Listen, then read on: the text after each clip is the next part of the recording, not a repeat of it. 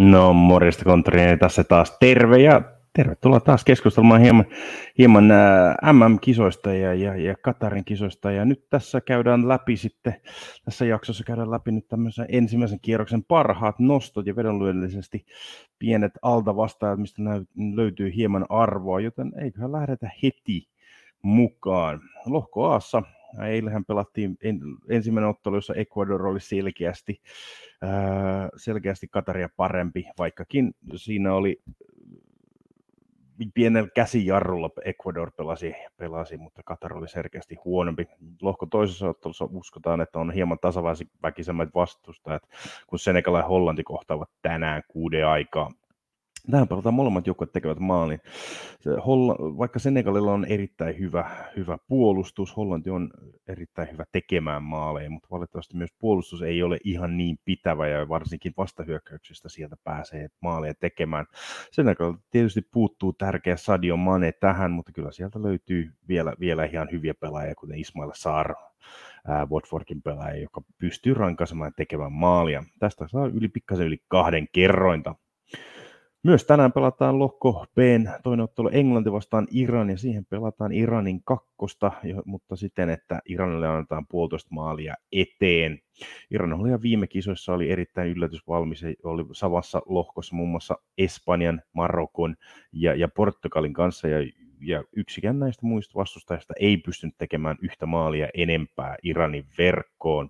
Iran voitti silloin muun muassa Marokon yksi nolla sekä pelasi yksi yksi tasapelin Portugalin kanssa häviten Espanjalle yksi nolla.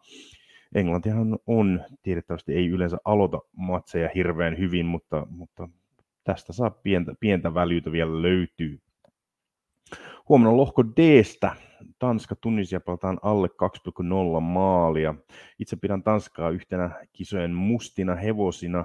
Heillä on erittäin tasapainoinen joukkue, mutta Tunisialla on erittäin, erittäin hyvä puolustava joukkue. Siellä on silloin, kun joukko maa vaihtoi valmentajaansa, niin he pelasivat seitsemän nolla peliä putkeen, ja uskon, että tässäkin tulee olemaan Tanskalla todella vaikeuksia ää, rikkoa Tunisian ää, kuparista, mutta sieltä löytyy kuitenkin onneksi Tanskalta pelaajia, jotka pystyvät ää, ampumaan kaukaa ja tekemään sitä kautta maaleja, joten sen vuoksi uskon, että Tanska ottelu vielä voittaa.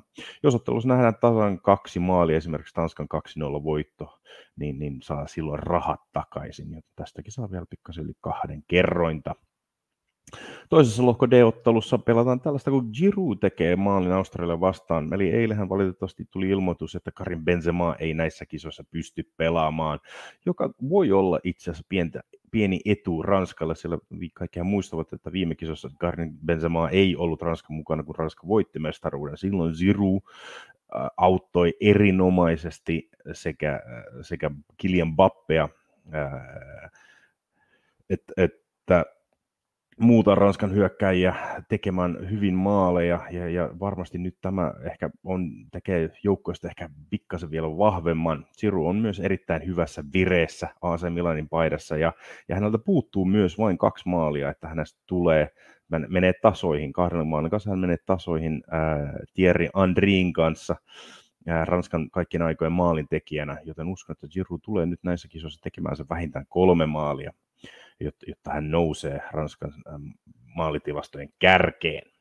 Sitten viimeisenä nostetaan vielä Marokko, Kroatia, molemmat joukkueet tekevät maalin. Kuten ennakossa sanottiin, Marokko on, on vähän erilaisempi afrikkalainen joukko, sillä he oikeasti tykkäävät pelata ja pelaavat hyökkäävästi. Ja heiltä löytyy nousevat laitapuolustajat, jotka pystyvät keskityksiä paljon antamaan ja joukkoilta löytyy myös Sieh.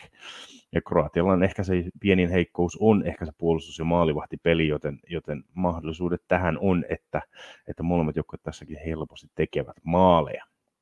Siinä on ensimmäisen kierroksen suurimmat nostot, joissa pientä arvoa vielä löytyy. Lisää vihjeitä kannattaa mennä katsomaan, eli wake hawks bonukset piste com kautta jalkapallo ja M M-kisat. Siellä löytyy vihjeitä jokaiseen otteluun.